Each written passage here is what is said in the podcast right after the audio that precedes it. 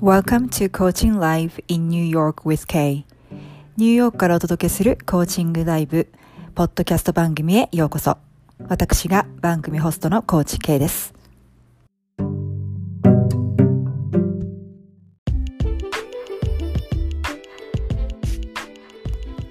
Hi everyone, thanks for tuning in today. I just wanted to chime in and quickly introduce myself as well as what my podcast program is about. はい、皆さん、本日もチャンネルを合わせていただきましてありがとうございます。この番組では、1998年よりニューヨークに在住しております私、コーチ K が、シナリオなしのコーチングセッションを公開して、皆さんにもっとコーチングを身近に感じていただくための番組作りをしております。また、えー、私のコーチング体験者、世界各国で活躍するコーチ仲間や、様々な分野で活躍されている方々をゲストにお招きして、皆さんが壁にぶつかった時のヒントとなるようなお話をお伺いしたり、私のソロエピソードでは、人生のステージが変わる時や、物事がうまくいってない時に突破口となるような考え方、ワークなどもお伝えしていきます。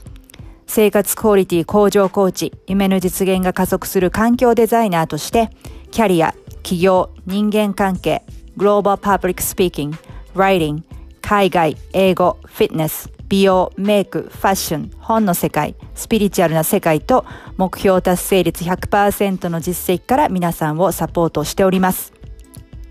またほぼ毎回番組の終わりには日本人の英語が上達するためのアドバイスもしております。番組についてのご質問やリクエストを受け付けておりますので、えー、私のインスタグラムのアカウントの DM もしくは番組の概要欄に貼り付けております私のウェブサイトのお問い合わせフォームからぜひご質問リクエストをお寄せください。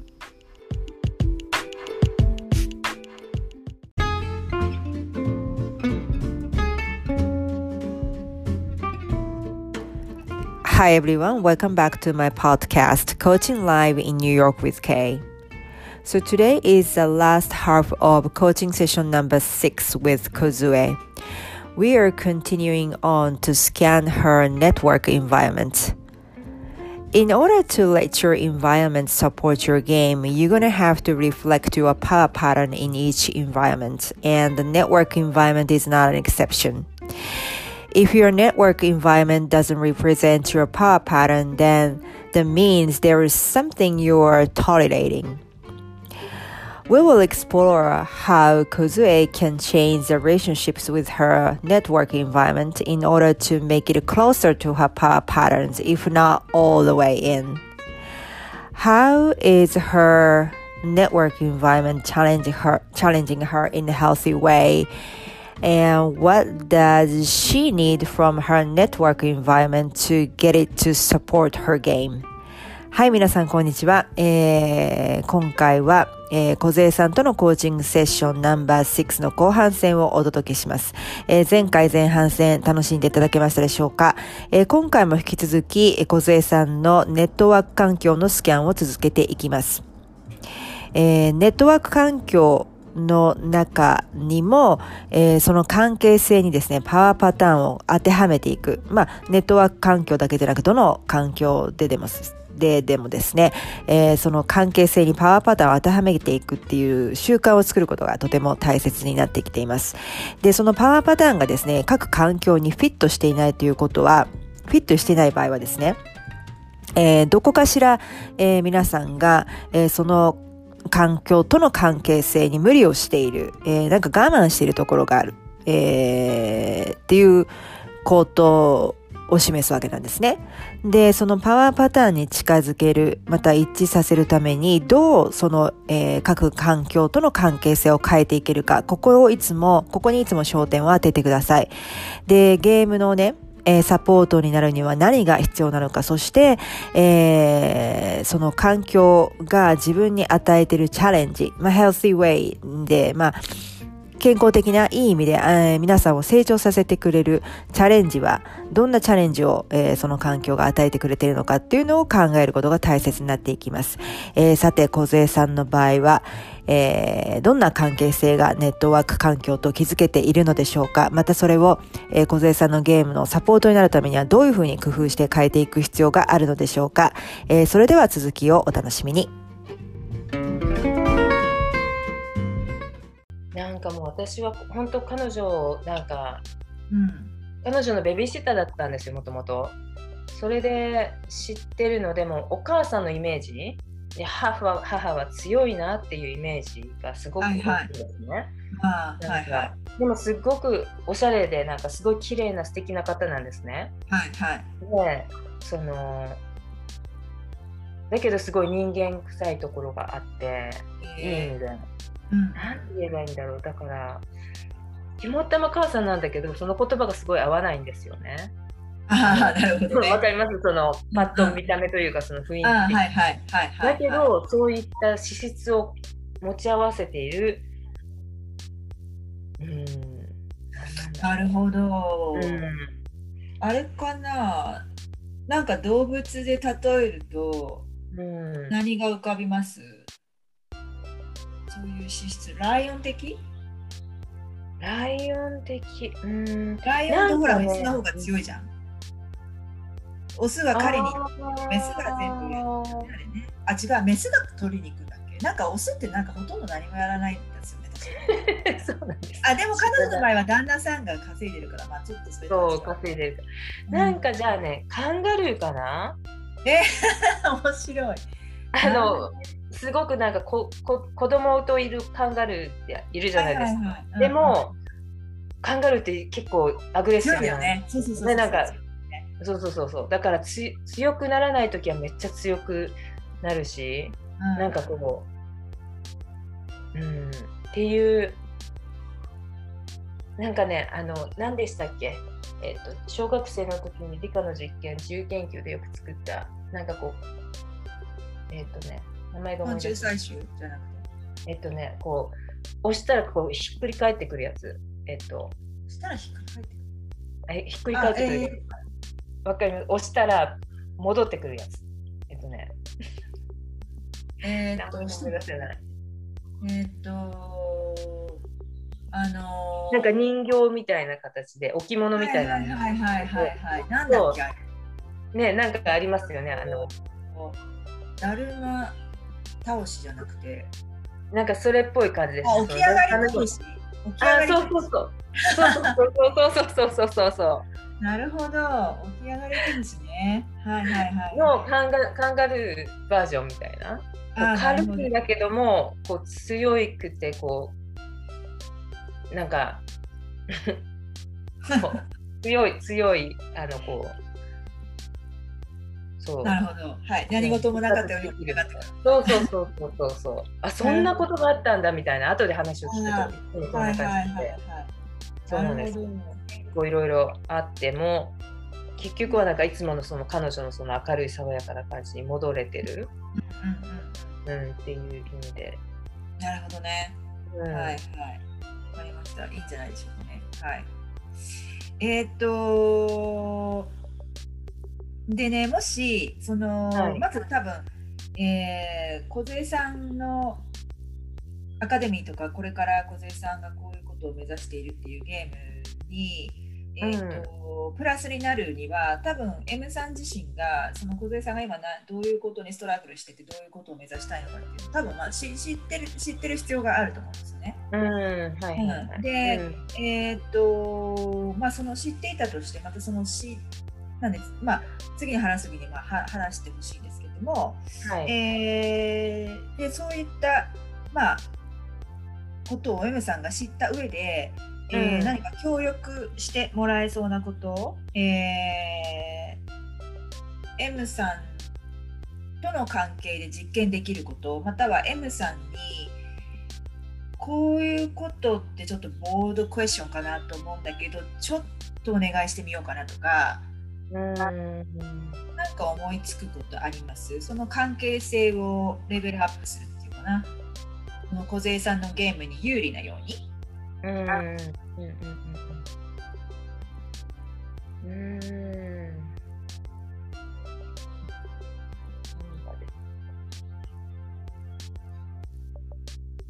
あとは逆にそのもうちょっとチャレンジとしてプッシュしてほしいみたいな感じのうん。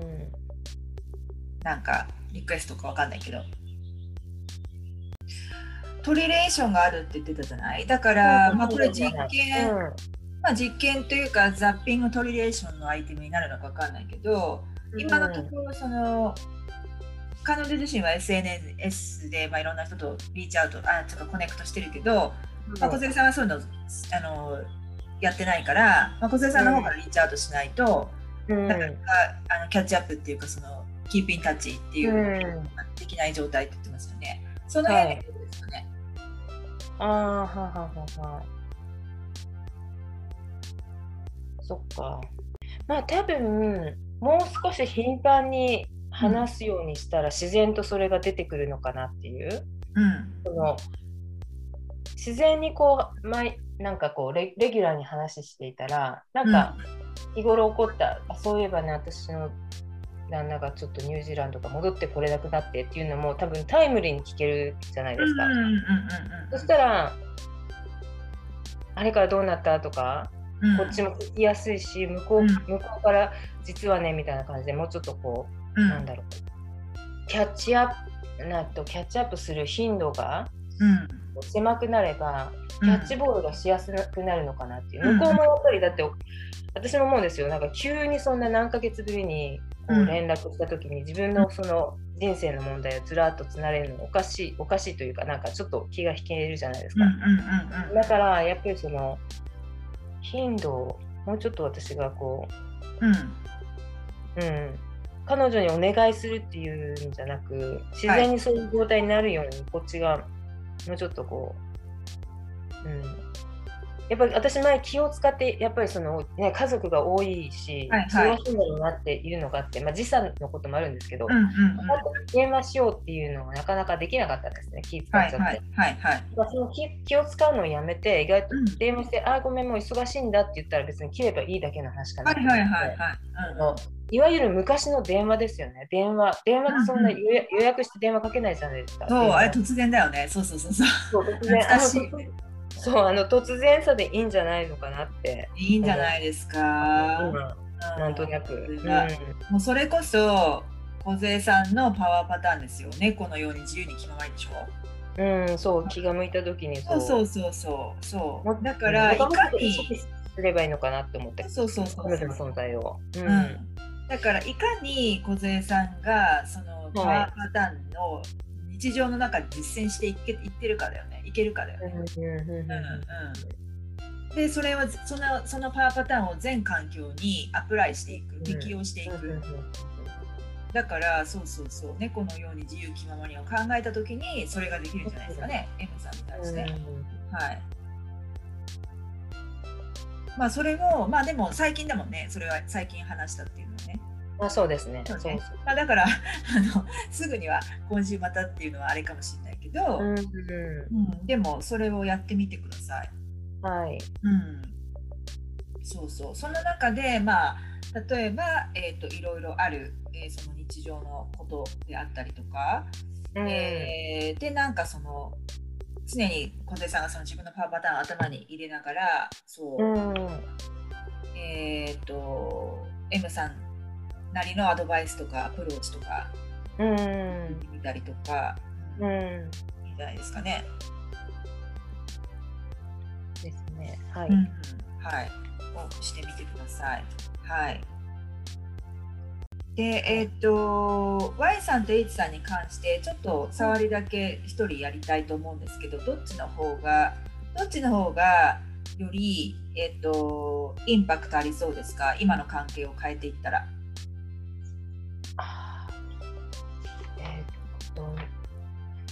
H、ちょっと待ってください、名前が、うん、H さんかな？はい。H さん、はい。うんじゃあ H さんをちょっとだけやるとして、えっと、うん H さんとはどんなような会話が繰り返されます？うーん、そうですね。どんな会話？なんか同僚だったんで昔。うん。やっぱりその仕事関係の話で成り立ってはいたんですけど一応はい。プライベートでもすごくよくしてもらっててなんかこう、仲は良かったね。どんなことはなとにかく彼女はあの私とすごい正反対の性格なん性格というか正反対なことを好きな人なんですね。もう。はいはい。フェスティバルとか大好きみたいな。はいはい。もう、もう、なんか、なんだろう、いつも刺激を求めているみたいな。なんかこう本当に真逆なんですよ。だからなぜ私たち仲いいんだろうってお互いに多分思ってたはずです。でもなんか何かが合うんですよね。そのうん話をして面白いっていう、まあ、何かフィットするとこあって仲良くしてたんだろうけど今でも本当冷静に考えるとなんで私たち仲良くなれたんだろう的なぐらいうん。全然違うタイプなんですね。だから彼女はこんなことがあるよあんなことがあるよっていうこんなことをしたよこう今はこんな風なところに引っ越したよとかわーっていうなんかこうなんでしょうね、しうん、エキサイティングなことを話をするみたいな。うんうんうん。私がそれを聞いてへえみたいな。えじゃあえっと小杉さんは聞き役ですか、エイチさんというと。結構聞き、うん、聞き役、まあ向こう、でも彼女もその質問とかすごくする人なので、へ私のことを知りたいのはすごく伝わってくるから、まあ私のことも話はうんうんな。うん。うん。でもやっぱ彼女も同じで、なんかこう、なかなか電話すれねえとか言いつつ、私がなかなか電話できないし、かといって別に向こうもなんかしてこないしっていうので、なんかすごい何ヶ月もうん連絡が取ってないんですけど。うんうん、だからこれといった話、うん、どうなんだろう決まってないですね特に、ううん。その時にあった話をいろいろやってくるみたい。はい。な、うん、なるほどね。はい。えっ、と、エイチさんとのムードは、エナジーとかムードはどんな感じですか？はいって言ったらいいのかな？彼女のムードですよね、彼女のムードに圧倒されてしまう感じはある、ハイエナジーって感じですか？ハイエナジー多分ハイエナジーの時じゃないと私と話してないので。わかります？そのハイエナジーの人って落ちる時ってすごい落ちるじゃないですか。多分そういう時って私私とはいないはずだから、ハイエナジーの彼女しか知らない。うん。うん、小杉さんにとっては、彼女とそういう話をする？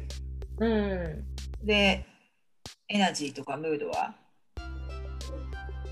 なんか新鮮ではあるかな？その、うなんかハイエナジーな割にはなんかすごく原始的な生活というかそのタイの中でもうん。もう本当に何この森森森というかその不便なところに住んでなんか少々隙間風とか OK みたいな。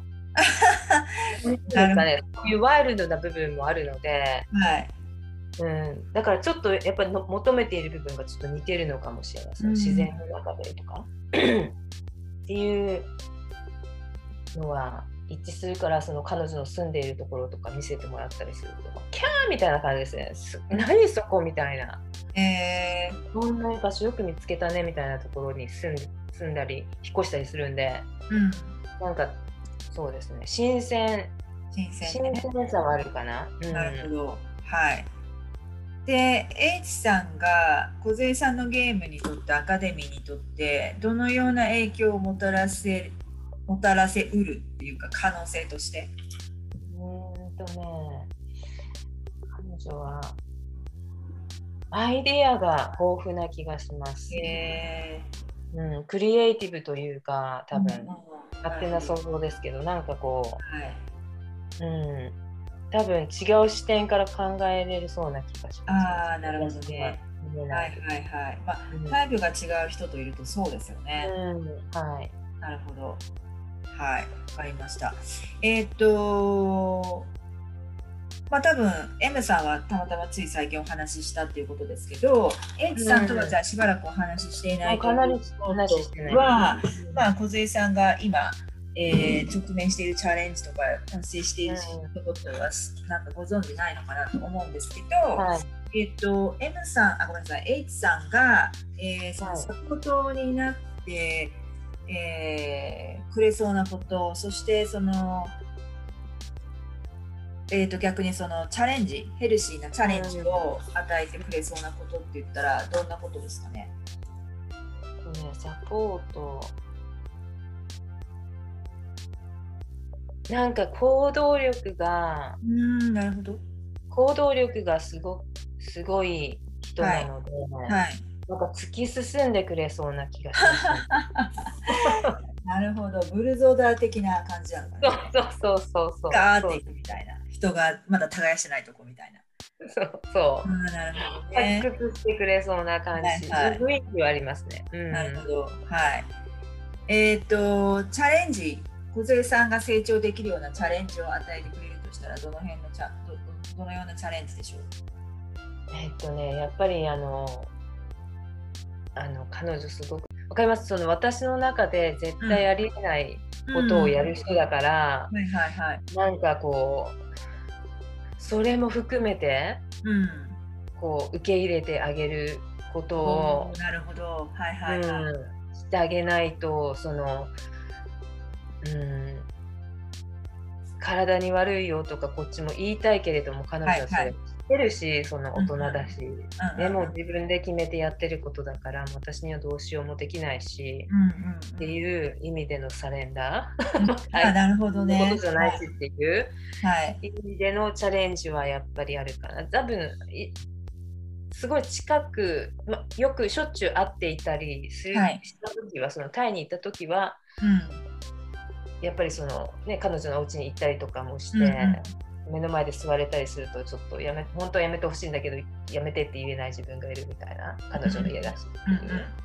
うん、でもあったんですけどその遠くにいるから、まあ、それはチャレンジにもならないのかもしれないですね。その私に影響がないから。うんうんうん。だから彼女のことを思うんだったらちょっと控えた方がいいんじゃないっていう、うんうん。うん、だけどそのね、うん、私の問題じゃないじゃないですかそれって、うんうんうん。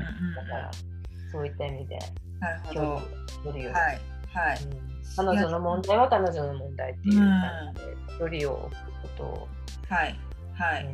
あこれまさにそうじゃない？だってそうサレンダーのチャレンジを与えてくれる人っていうかその人をその人のまま全てひっくるめて、うん。えーアクセプトするっていう価値観、うん。違う価値観を、えー認めてお互い認めてうん。アクセプトするっていうか、うん。うん。そこになんかその自分はっていうからなんかその自分の価値観を押し付けずにうんうんうんうんそのままその人物を好きでいるっていうか、うん。そうですね。うん。はい。なるほど。なるほどね。はい。あとは、えっ、と、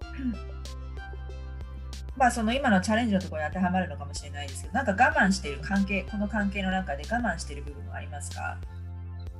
うーん。まあ、さっきの M さんだと、その、小さんからリーチアウトしないとっていうのはあったと思うんですけど、M さんアイドルで H さんの場合はどの辺が？我慢していること今の関係だと特にない感じ。っていうかそやっぱりそこまでその影響がないというかお互いにうんうん連絡取ってない部分うん。で、じゃあもしそのもうちょこっとそんなこれはクロスリレーションシップじゃなくてネットワークインバイロメントなので、そんなに今後も毎日毎日ってことはないとしてももうちょっと今よりも頻繁にそのお互いコンタクトし始めたとしたらどの辺がトリレーションになると思います？うん。今はまああんまり影響ないかもしれないけど。うん。私はオープンになりきれてないうんうんと思うかなよく考えるとやっぱその相手がすごい強い反応をしてくる人だからうんうんうんやめた方がいいんじゃないっていうことすら言えない？自分はいる、うんうんうんあなるほどね。はいはい。うん言え言いたかったとしても言えてないなるほど。はい。だからそうやっぱり相手に気を使っちゃってるうんうん任される任せ言い任されるじゃないですけどそのうん。うんだからもう最初からそこまでそのあ対立することは言わないでおこう的なそのうんうんうん。はあるかな。うんうんうんうん。なるほどね。はい。だからまあ相手の反応がちょっと攻撃されたら嫌だなとかそういう感じ、そうですね。あのディベートとかになりたくないなっていうのがあって、はいはい、うんあの思うところを正直に言いたいそうん、本当の本音では言え言えない。うんうんうんなるほどね。はい。うんでそういう意味で言うと、まあ、そのいろんなそのアセットでねアイディアマンだしクリエイティビティだしっていうそのあと行動力があってっていうのがあってはいそういうのはまあなんて言うんだろうな梢さんのアカデミーとかにすごい必要な要素でありつつもでも、うんその梢さんのアカデミーを考えた時にどういう人たちがあってどういうことをアクティビティをしてますかっていう話を1回目のセッションでした時にやっぱりオープンで何でも話せて、でうん。でしょ？でそこだうん。そこいうそういう側面から見るとうん。なんかそのアカデミーとはちょっとの理想とはちょっとずれてる感じだよね。うん。藤井さんの本で言えないないっていうのはね。うん。うん、なるほど。はい。えーっとあとは何かこう欠けてる部分はありますか？この関係の中で。梢さんのアカデミーとかなりたい自分を考えたときに。彼女をかけている彼女との関係で。私との関係で。うーんまあそれもやっぱり同じような感じかな、その。オープンオープンカンバセーションっていうか。うん。はい。そうですね。はい、はい、わかりました。で、えっ、と、えっ、と、あ、そうそうそう、パワーパターンとの比較ですけど、はい。えー、H さんを蝶のように軽やかに優雅にっていうの当てはまると点数どの辺ですか？平均ぐらいかな、2.5ぐらいかな、は3いにもいかないかな？うんうん。軽やかに。うん。なんか直感なんですけど、はい。やっぱりそのなんだろう、アディクションというか、そのやめれないその癖うんうんうん。をすごく見てるので、はい。何か抱えてるからそうなったんだろうなみたいな深読みしちゃうんですよ。はいはいはい。はい本当にこう軽やかで優雅でいれる人ってそういうのに頼らなくてもいい、うんうんうんうん。なるほど。はい。っていうなんか私の中の勝手なそのなんかつながりはい。と思ってるんですそう感じちゃうかなどっち寄りだろうと思ったら、うん、そこまで低くはできないけれどもうん。高い方ではないかな。ないかなって感じね。なるほどね。はい。じゃあ猫のように自由気ままにで言うと、自由気ままな部分で言うとあの方たちもなんかもう4.5とか。あの方たちっていうのがあの旦那さんとも仲いいんですね私。ああ、そうなんだ。この2人二人セットでまあそでもその旦那さんの方すごくなんかもうすっごいすごいキャラクターだからはうんでいやすごい尊敬しますよね。あの人についていけるのってあなたぐらいじゃないのっていう。なんかすごいいい人面白い人なんですけどまああ。ハードワークというか、うん、へハイテンションでハイパーで大変なんですけどすごいなと思って。え。なるほど。でもまあ自由気ままに生きてる部分っていうと本当にもう、うんうん。うん。自由なままに生きてるようなうんうんうんうん。雰囲気は醸し出してます、はい。じゃあ、H さんの適所適材部分はどうですか？うーん多分それも4ぐらいは言ってる気がしますね。うんそのうんはいなんか、まあ、自分の意思でその母国のかカナダとカナダとぐらいかな、うんそうそうそうを出てきてタイに住んでもう何年みたいなすごいうんうん体歴が長い人たちなんで、やっぱり会うからそこにいるいる努力をしているっていう。はいはい。なんか、うん、自分に適した環境を見つけたからそこに居続けるんだろうなっていうのがすごい。なるほどね。うんうんうん。うんはい、わかりました。えっと、サレンダーで言うと？サレンダー。サレンダーしたいの見たことあるから彼女たちが。どうだろう。サレンダーするタイプではない。戦うタイプかなこの人たちなるほどね。うん。だからにサレンダーどうあでもあでもタイ人のあの文化うん。独特なんですよすごく。うん。あれにどうにかなんだろう適応してるってことはサレンダーしてる部分も多いのかもしれない、うんうんうん実は。うんなるほどね。私といる時はもちろんもうサレンダーなんてする必要がないからなんでしょうね。うん。会うまあ会うから一緒にいるわけじゃないですか。そうはいはいはい。まあサレンダーする彼女たちは見たことないんですけど多分タイという社会の中ではだいぶあのサレンダーしないとやっていけないはずだから意外とサレンダーしてるのかも、3ぐらいいるかもしれない。うんうん。なるほどね。うんはい。わかりました。えっ、と、じゃああんまり腸のような軽やかさっていうのはないけども、自由にやってるし、適所適材でいるし、うんまあサレンダーって本人たちは意識してないかもしれないけど、そうなってんじゃないかみたいな。うん、じゃないかなっていうか。はい。なるほど。はい。で、えっと、プレゼントパターンをネーミングするとしたら、うんどんな感じですか？彼女、H さん自身ですね。彼女ダンサーなんですね。へえ。ダンダンス、うん、結構ダンス、ダンス的要素を持ってる人で、はいはいはい。でもすごくいい教育者でもあったので、はあ。ね、なんかそう尊敬できる部分とかすごいあ憧れる部分はあるんですけどうん。けどその本当に不健康な 不健康な、そうでもそれでもダンスできるってすごくないです？そううんそうなんですよ。そう。そうなんですよ。だから、えっとねモ、モラルが多分、モラル感とか、その、この、それこそ私とこうすべきとかっていうのが、緩いから、なるほそどう。ね、いわゆる違法なこともやっちゃったりするわけじゃないですか。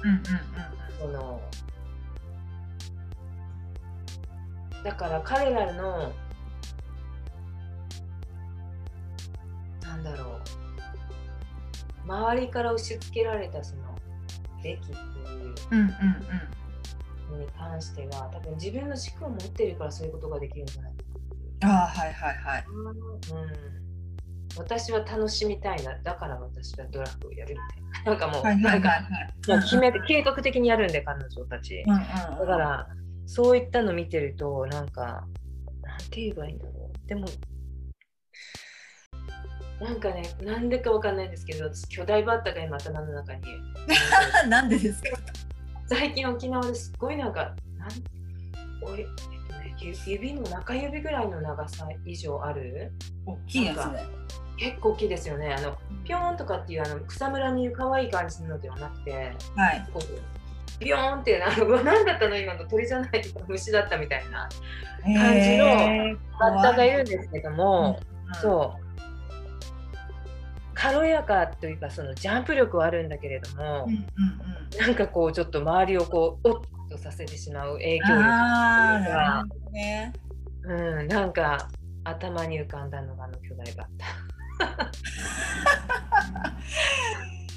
だでもダンサーみたいなああ、なんだろう。自分は自分的な。すごい自分は自分的な感じはあるかもしれない、うん押し付けないけどっていう。あだから私もさ、最初の頃はすごいあのあの分かんないじゃないですか。私がどれだけそのドラッグとかしたくないっていうのとか分かんないじゃないですか、はい周りの人うんなとりあえず進めてくるじゃないですか。ああいうのどうどう面白いね。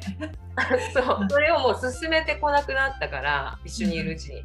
はいはい。押し押し付けては来ないんですよ。なるほどね。楽しむためにこれが必要だよって渡してくるんじゃなくて私ははいはい。別にやらせていただくよみたいな感じ、あなた別にうんうん必要なんだったらどうぞみたいな感じのあるので、うん。うん。うんなんだろう。すごい難しいな彼女のいろんな要素が。なんかだから寛容なんでしょうね。寛大というかうーん。緩い。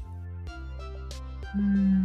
なんか自分の中のあの好きなことをやるけど別に他の人はそれに合わせなくてもいいし、うんうん、いたければどうぞみたいな。うん。誘うけど別に来なかったら別にいやど別にいいよみたいなうんうん。感じはあるので、はいはいうん、だから大体分かってきてくれるんですよ。私あの食べることには興味があるっていうかね、うん食事とかするのはすごい大好きだからっていうの分かってるから、はい。旦那さんが結構料理上手だから、はいあのはい。ディナーパーティーとかするときは絶対呼ばれるみたいな感じで、でもお酒飲まなくていいよみたいな感じの雰囲気はすごいあるので、はい。すごく、うん、そういったとこは上手かな、その人付き合い。あー。まあだからなんかこう得意な部分がとっぴとっぴなんていうの？えっ、と人と違う部分が多いんだけど相手を窮屈にさせないっていうか、居心地がよくいられるままなのかな？うん、そうですね。無理強いを押し付けては来ないですね。はいうん。だけど、自分のなんて言うんでしょうちえっ、と住み住みかじゃないけど領域を。そうですね、自分の、そうですね、陣地内というか、ではもう好き勝手やるけれども、うんうんうん。うん、だけど、その、なんか適所適材を自由に生きるって感じですか？うーん、なんだろう、そのかその環境を多分自分がクリエイトしてるとは思うんですね。そのうん。楽しいことをやりたい、じゃあパーティーを開こうみたいな。あはいはい。ではい。パーティーを盛り上げるためにはディスコライトを買わなきゃ。ディスコライトをどこに置く？じゃあそれをプロジェクターにしてしまえばいいじゃないかみたいな。なんかわかります？その環境づくり？その、はいはいはい。うん、が上手だから、なんていうの、クリエイターな気がしますね、彼女は。うんだから自分の自分の好きな環境のクリエイターって感じ、うん、そうですね。そうですね。うんそうですね。ルールのない、ルールのないというか、ま、周り周りにはルールを敷かないはい感じかな。はい自分なりの、そうですね。だから周りにルールを敷かないクリエイター、うんそうですね。クリエイター、そうですね。感じかな、うん。はい、もしまた思いつくまあ、あれば考えてみますね。はい。はい、はい。で、えっ、と、一応、その、は H さんとの実験に関しては、とりあえず連絡を取ってないっていうことなので、連絡をはいちょっと取ってみるっていうのはいかがですか、そうですね。うん、で、そこで連絡を取ったときに、その、自分の梢さんのパワーパターンを頭に置いて、えっ、とその関係性を、まあ、梢さんのゲームに有利になるように、うん。えっと、その H さんとの関係をレベルアップしていくためにできる実験って考えられます。まあ、トリレーションの部分でもいいけどね、そのオープンっていうと。ころ。うん、そうですね。多分それを意識するだけでも、あ、私今これに対して本音言えてないなとかっていう、うん。多分今までは自分を防御するために無意識になってたこと、はいはいはい。はいだ意識するだけでも、うん。おそらく何か見えてくるものがあるのかうな。んでねでも話を聞いてるとそういうまあオピニエートの人かもしれないけどでも結構その押し付けないっていう部分があるっていうことは、意外と梢さんがそういうふうに思って設定しちゃってるだけで自分の中で、うん意外と言ってみたらうんそんなになんだろうネガティブな反応が返ってこないような気はしますけどね。うん、そうですね。うん。確かに。うんっていうその実験をしてみてもいいかもね。うんそうするとその全然価値観が違う人好きなものが違う人っていう、うん。えー人とのあのなんでしょう付き合い方とか、えっとあとは自分のアカデミーにそういう人がいたとしてもどういうふうにオープンに、えーポジティブなカンバセーションを続けていけるのかっていうのと、あとはそのアクセプタンスのところでもっと練習をすると、まあ、今の会社の部分でもその実験の部分をトランスファーできるかもしれないし、はい。っっていうのを意識してちょっと、うん、会話をしてみるうんっていうのはいいかもしれないね。はいはい。えーっとそんな感じでまあ時間があったら、えー Y さん、えーうんやってみてください。そして、えーっと環境のエクスペリメントについてはその、入れ物を揃えるとか、えー観葉植物とか、うん。えーっとそのできそうなことをやってみる。はい。っていうのを引き続き続けてだから、まあ、常にその梢さんのパワーパターンを頭に入れてそれに環境を近づけていくっていうことを意識してちょっと生活してください。はいだからパワーパターン貼っとくといいよね、どっかに。そのスタディルームでもどこでもいいけど、あのうん。今日のサレンダーっていう新しいのとか、先週の新しいうんテキスト的ザも含めてその4つ。ううん。ん。そうですね。そう。うん。すごくこのそうですね。キーワードがあるとすごく助かりますね、うん。やっぱり、うん、やっぱり覚えきれないんですね。アカデミーの内容とかも分かって自分が作ったから自分が分かってるはずなんですけど。なんかねそのうん。細かいことを言わそうやって K さんがおっしゃるからあそういえば私そんなこと言ってたみたいな感じでうん。忘れてるんですよねなんか。そう。あとはおすすめはその職場でいろいろあったでしょ、先週。そうすると、うんはいはい。あのムードシフターについても初回で話したと思うんですよ。あはい。だからそのムードシフターもどっかにあのそのうん。セッションのまとめのノートだけじゃなくてどっかに、まああれ全部じゃなくて結構たくさん書いてくれるから、全部じゃなくてうん。もいくつかもうすぐ見えるところに書いておくとあ落ちてるからこれやってみようって言ってその、うんそれでもうその落ちた自分をなるべく短くいるっていうかムードを切り替えるっていうかう、んは、はいにしておくっていうのもいいと思いますね。はい。そんな感じですね。はい。じゃあちょっといろいろ。だから、あの、来週は、まあ、アメリカのホリデーもあり、ああの一週空く,、空く空くわけなので、まあ、それを、もうおお忙しいかもしれないけども、なんだろうな、この実験っていうのは、その友達に連絡するっていうのは、まあそれでまた別途時間があって作るようかもしれないけど、それ以外のことって結構、なんだろう、エクストラでワークするというよりは、あのそうそうそう気軽に日常の中に取り入れていくっていうスタンスでやってみてください。ははいい。はい。では、あの楽しみながらあの続けてください。ははい、い。ありがとうございます。はい、ありがとうございました。はい失礼いたします。はい